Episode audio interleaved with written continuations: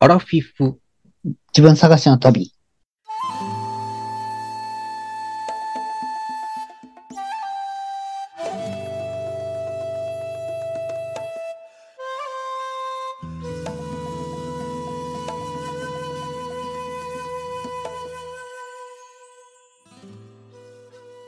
皆さんこんばんは。山で犬です。水野です。この番組は、アラフィフおじさんの二人が人生を振り返ってちょっと反省しながら自分探しをする番組です。よろしくお願いします。お願いします。僕ね、はい。ちょっとさっきの、あ、この前の終わりに話しかけて、ちょっと話したくなったんですけど、はい。一週間前のそう、一週間前、先週のやつ。先週のやつ。そうそうそう。僕ね、最近ね、ちょっとね、趣味を加えようかなってもう一回考えてるんです。新たな趣味を増やす。今のちなみに今の趣味は空手と太鼓ですかうん、プール、プールも。プールは趣味に入るんですか修行じゃなくて。ああ、それ言ったらさ、空手も太鼓も修行やけど。趣味新たな修行を増やすってことですかあ、そうそうそう、そう。そう。あそれはね、なんかね、あの、出張に行った時にね、ーはい。僕はもう出張に行ったら、もう、もう朝一から夕方遅くまで結構お客さんを、う、動き回ってお客さんを回り続けるわけです。うんうん。うん。それをち仕ょっと事、、そう、仕事熱心。そう。それをちょっと余裕を持たせて、うん。ちょっと名物のここに行ってみようとか、観光そう。ここのなんとか名物料理を食ってみようかっていうのを加えてみようかなって最近思ってる。とてもいいことじゃないですか、それは。うん。で、この前新潟に行ったから、はい。それをやってみようかなと思って、お客さんの近くになんかないかなと思ったら、スノーピークの本社があって、うん。うん、うん。で、うん何かなって調べてたっていう。おー。でも、なんてことなかったんやけど、それとかなんか、彫刻が有名なお寺があるとか、あ、仏像とかのそうそう。仏像、仏像。なんかね、仏像以外の彫刻ってあるんですかお寺で。あるよ。うんとね、えお寺のえ建物の、なんていうんやろ、この正面の上っ側に、あ竜とか、あ、はういん。像とか。そうそうそうそう、クジャクとか。うん。うん。あれも不思議ですよね。なんで像が描いてあるんだろうと思って。牛とかね。うん。今回亀とかがおったよ。亀。そ不う。亀が思議めやっちゃい、な。あれめっちゃいっぱい隠してあった。亀寺やな。亀寺。そうそうそう。それもさ、なんか、あの、彫刻のレリーフの中に、こっちに出てきよる亀もおったら、うん、尻尾とケツだけ見えとう亀とかもおって、えー。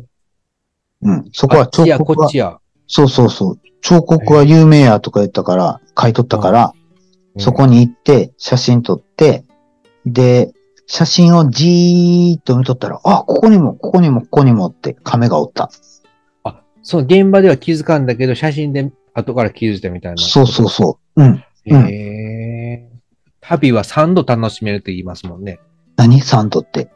え、行く前の計画でワクワクしながらどこ行こう、どこ行こう、ここ行ったらこんなことしようというふうに楽しむのが1回目で、うん、うん。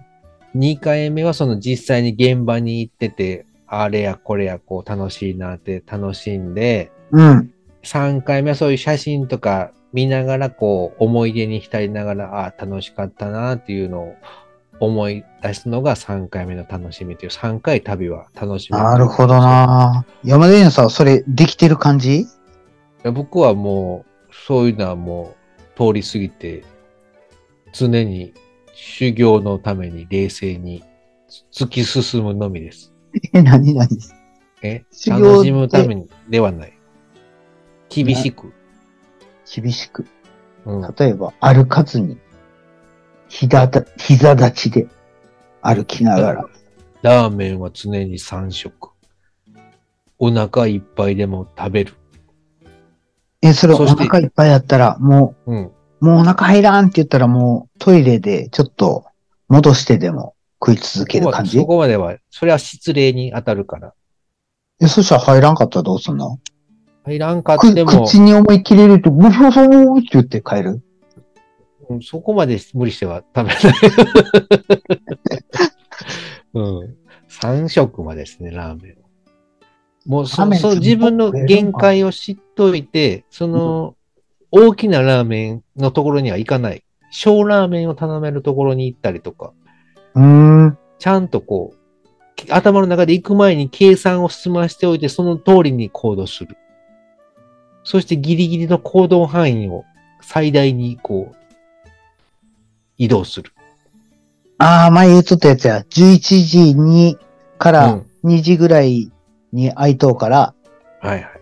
それがぴったりいけるギリギリのとこで行く。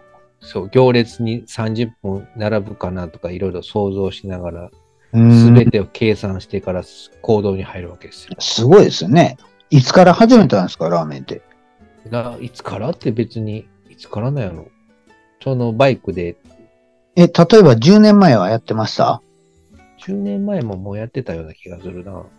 ?20 年前は ?20 年前って、独身時代 ?20 年前まだ独身ですか20年前独身ですね。はい。その頃は、まだやってなかった。いやー、20年前というと30歳なんで、あ、まだ飲んだくれてる頃や。うん、30歳の時は、そろそろ真面目な人生を歩もうって、こう、舵を切り始切めろうるか時ですねなーみたいな感じ、うん、切ろうかなーと、そんなことまだ、切ろうかなーがなかなかこう切れなかったですけど、切ろうかなーっていう時、あ、でも30歳をめどに、ちょっと方向変えるかなみたいな感じで、飲みをやめて食いに走った感じ、飲みは、。やめてなかったやめてはないけど、なんやろあ、でも飲みやめたんと、あれと関係あるその、えっ、と、飲酒運転が厳しくなったんと。あ、それは大いになると思けいま結す構よ。昔ってさ、ほんまにうん出勤日やったら平気でみんなしてたじゃないですか。してた、してた。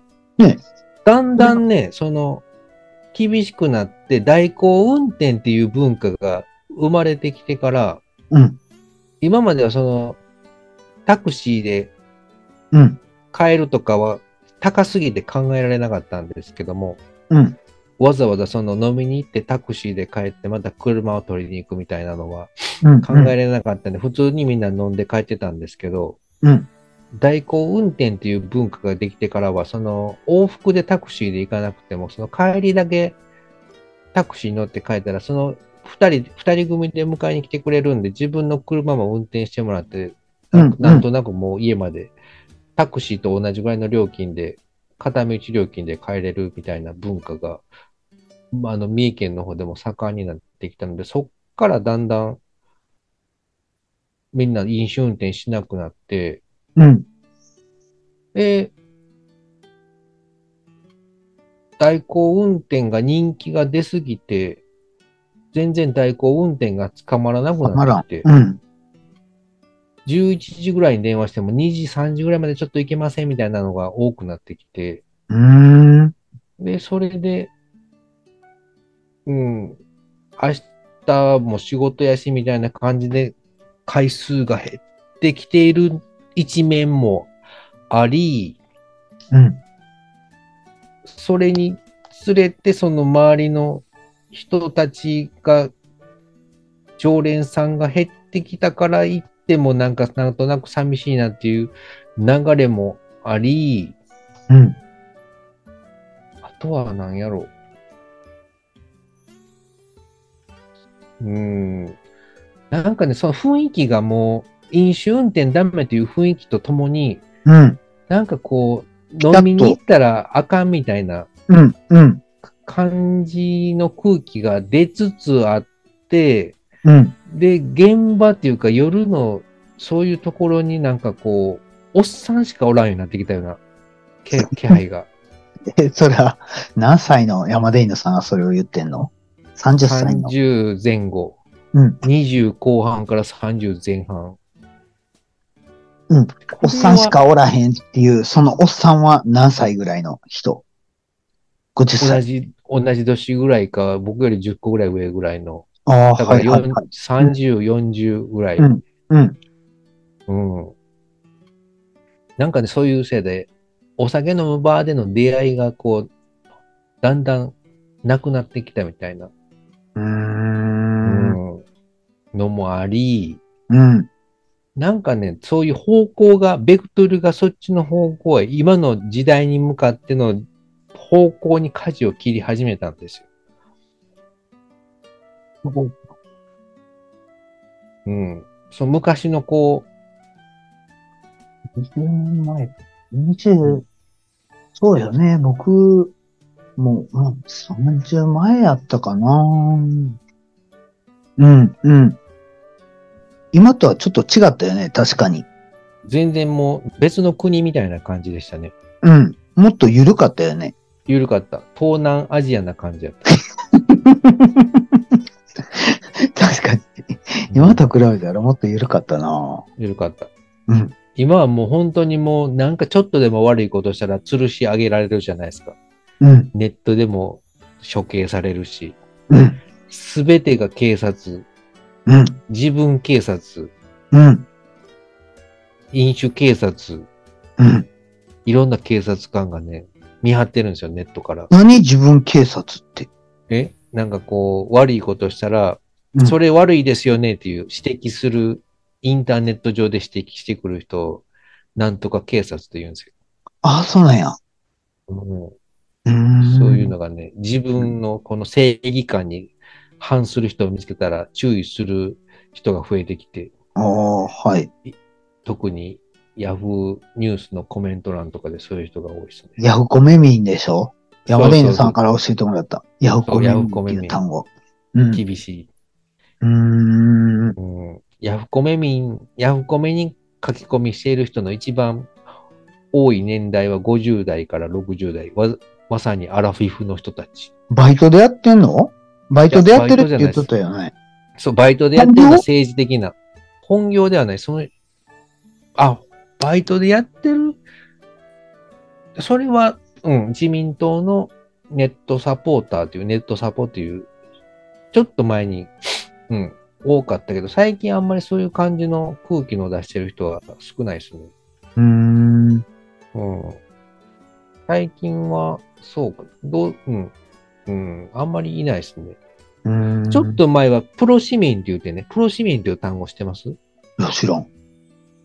あのー沖縄の辺野古ああ、基地はいはいはい。うんうん移転反対とかするのに、うん。地元の人は少ないっていうやつそうそうそう、なんか行ったらいっぱい人いるけど、反対の札を持ってなんか道を通せんぼしたりうん。してる人たちのその反対の看板の裏っ側にその別の国の言葉でいろいろメモが書いてあったりとか、あほんまに。うん、あとはその、実際にそこに行くと、行って一緒に座ってると、うんなんか、夕方に、じゃあ今日の日当ねって言われて5000円とか1万円もらえたりとか、あそうなんや。うん、そういう人ををプロ市民って言うんですよ。お金をもらって、 市民のふりをする人。へえ。そうなんや。のやばい、そんなん言うとったら、叩かれるんちゃうか、山出犬さんが。あプロ市民警察に捕捕まる。。プロ市民文句言ってたよって。 山出犬っていう人があって。やばい、炎上する。あーでも最近もね、最近プロ市民ももう見ないですね。あ、そうなんですか。もう時代が去ったんですね。だなあなんかいろんなデモとかでね、いろんなところを練り歩いているプロ市民がいたんですけど、うーん。うん、最近あんまり見ないですね。その原子力反対とか、うん。そういうデモをしている人たち、あんまり見ないな。何しとるんやろ、みんな。現場復帰した、したんじゃないのいや仕事に戻ったんちゃうんかな。振幅してるんちゃうかな。あ、集合がかかった時だけ動くんかな。短期バイトあるで、みたいな感じかな。ああ、そうか。なるほどね。 72時間拘束の5万円とか、なんかそんな感じ。ああ、はいはいはい。普段はひょっとしたら生活保護で生活していて、たまにその修例、収集かかるんかもしれないですね。うーん。うん。なんかその生活保護もらってパチンコばっかりしてる人らいるじゃないですか。うん、うん。ああいう人らがプロ市民なんじゃないかなと思いました よ。もう あ、ちょっとさ、 え、やばい。あの、ゆいや、いや、なんか根拠あって言ったんやったらいいけど、ええ。あの、そうじゃなかったら、 あの大丈夫って感じやけど。もうやめときましょうか。いや、いや、いい、いいですけど、いいですけど。証拠もないんで。一切証拠はないです。 イメージ。なんかさ、生活保護、どうぞ。あのさ、生活保護でね、うん。もらってパチンコ行ってる人がおるってなんか結構聞くじゃないですか。そうそう。あとは救急車をタクシー代わりにしてるとかね。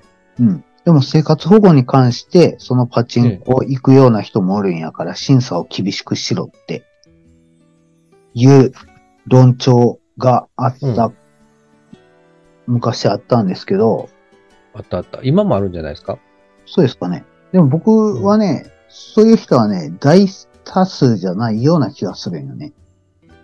どっち側ですかその、ほんまに困ってる人が多いっていうこと。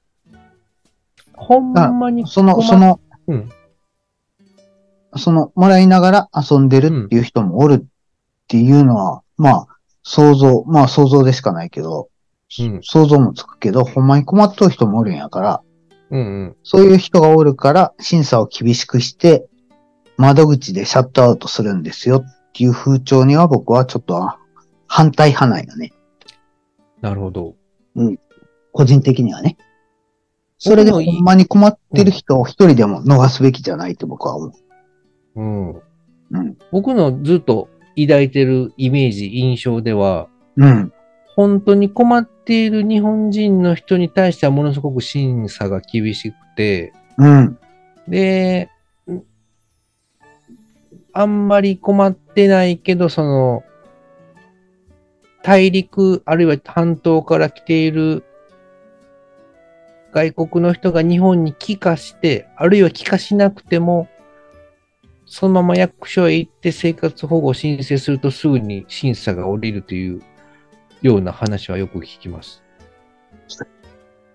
で向こうの方では、中国の方ではそういうチラシがいっぱい出ていて、日本に行ってそういう審査を通そうみたいな。ちょっとねチラ、シがあのね、はい。危ないえ天気の話しましょうか。天気ね。天気の話しましょうか。今日ね、すごい寒かったよね。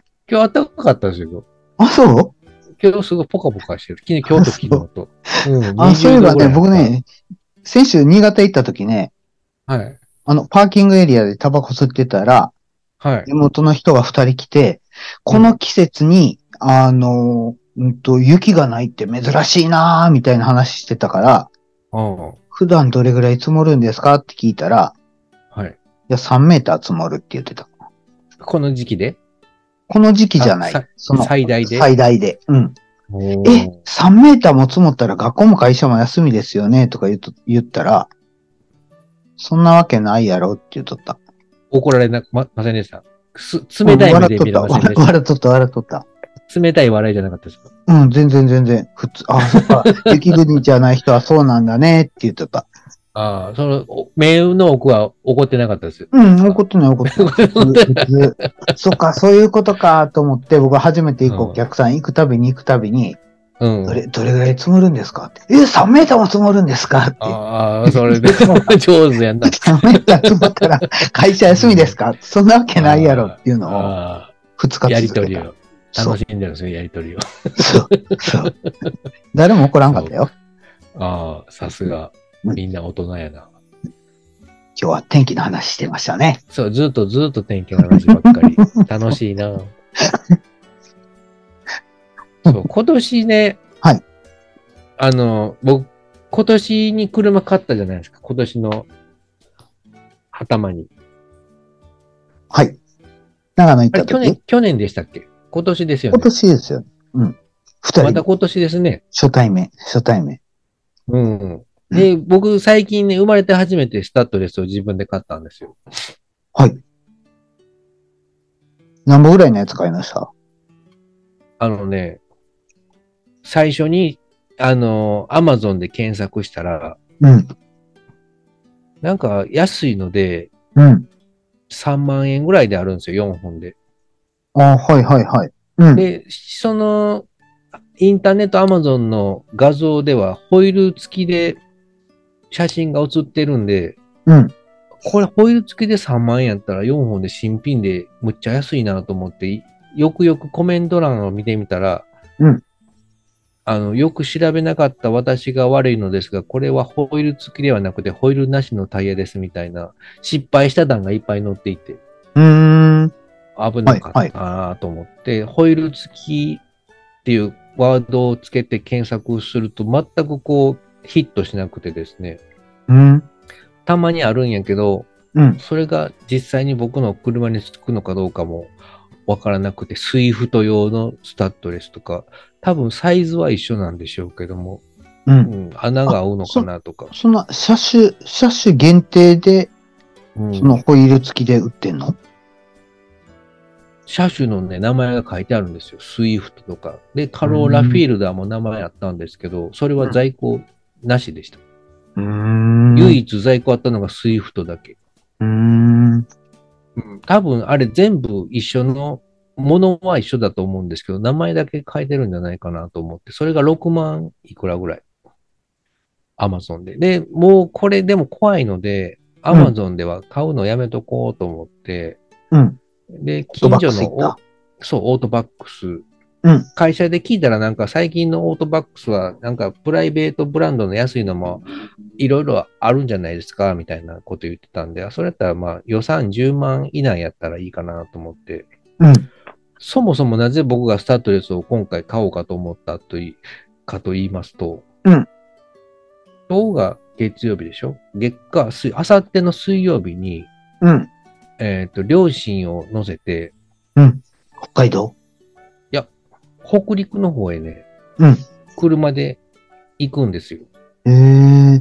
毎年その両親2人だけで、うんその北陸の方へ、カニの季節にカニを買ったり、海 鮮、海産物を買ったり、わええ2な。人で行ってたんですけど、うん。そろそろちょっと運転がなんか怖いっていうのを母親がうん。言い始めて、多分父親の運転が怖いんだと思うんですけど、運転もちょっとはないんか、僕たまに一緒に乗ると運転ものんびりしてるし、なんか前との車間距離もものすごく空いたりしてるんで、うん。そろそろちょっと運転が怖いの、危ないのかなっていう風なうん。年齢に差し掛かりつつあるのかなと思いまして、うん。僕より24年上なんで、今年74ですね。うんうーん。はい。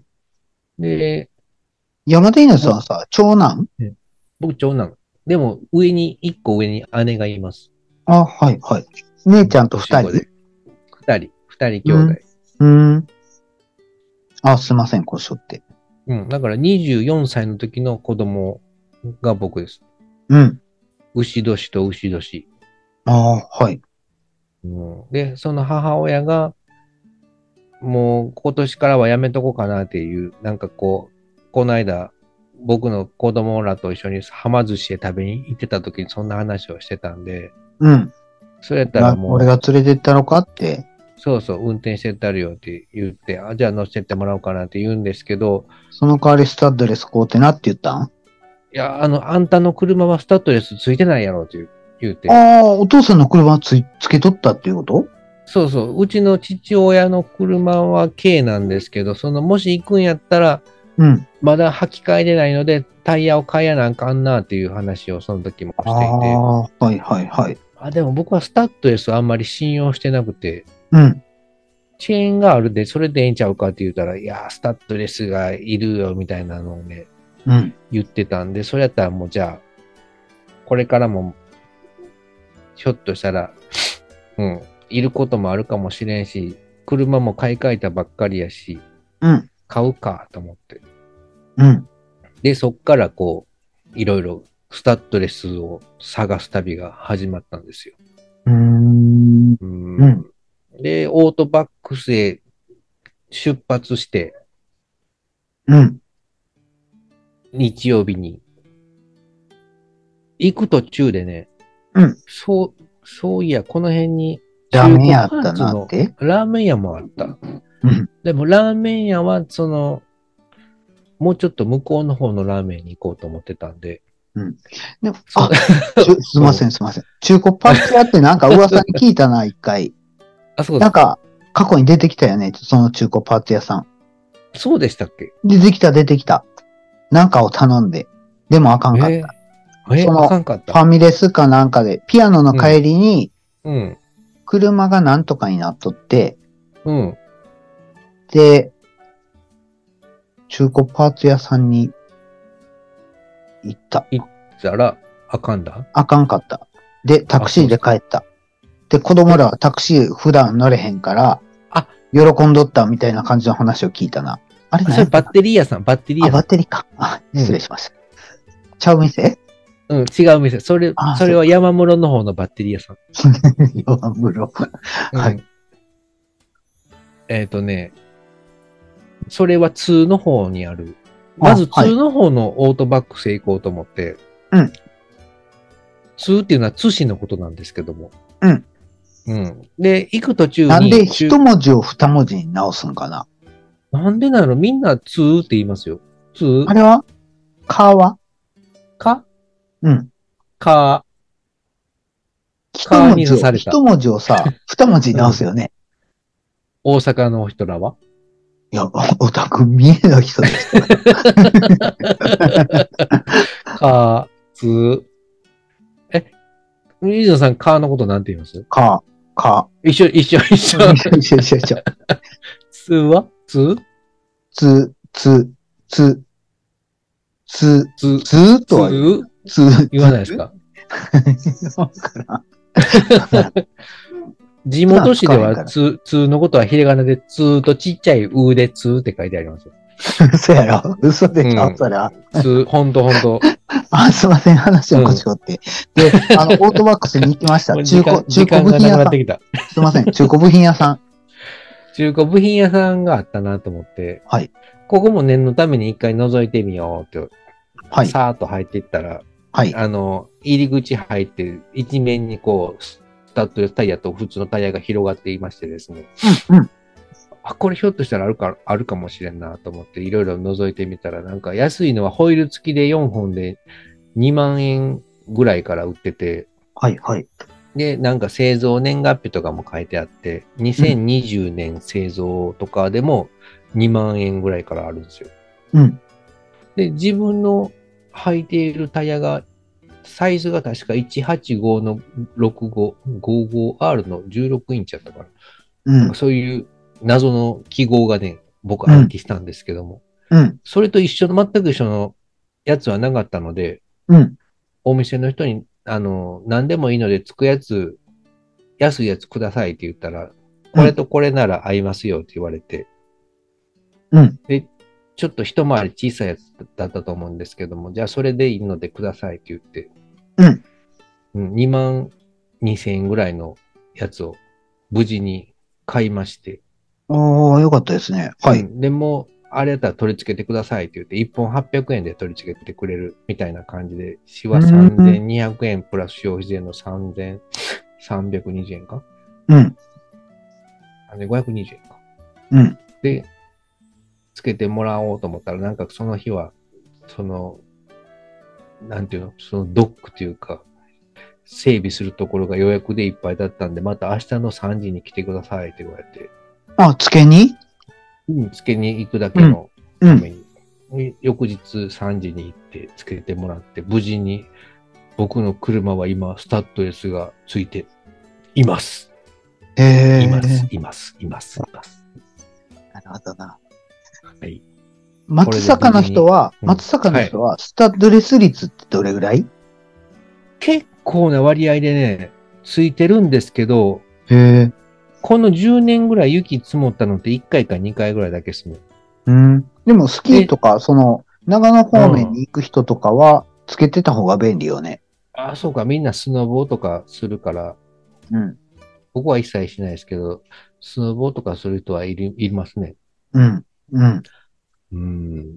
スノボスタッドレスめっちゃ、めっちゃ効くよ。ええ僕はそれは信用できないですね。え信用せんかったら、じゃあ雪道どうすんの雪道行かない。そしたらスタッドレスいらんやん。いらん、いらん。